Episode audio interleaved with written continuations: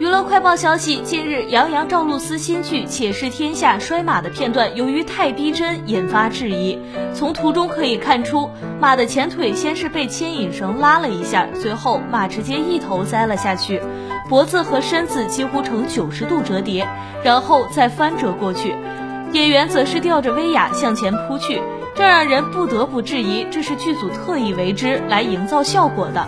多名网友指出，这个程度的折叠，马几乎是不可能生还了的。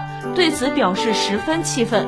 有博主出来解释，剧组中这一类专门用来表演摔马镜头的摔马，听着令人心寒。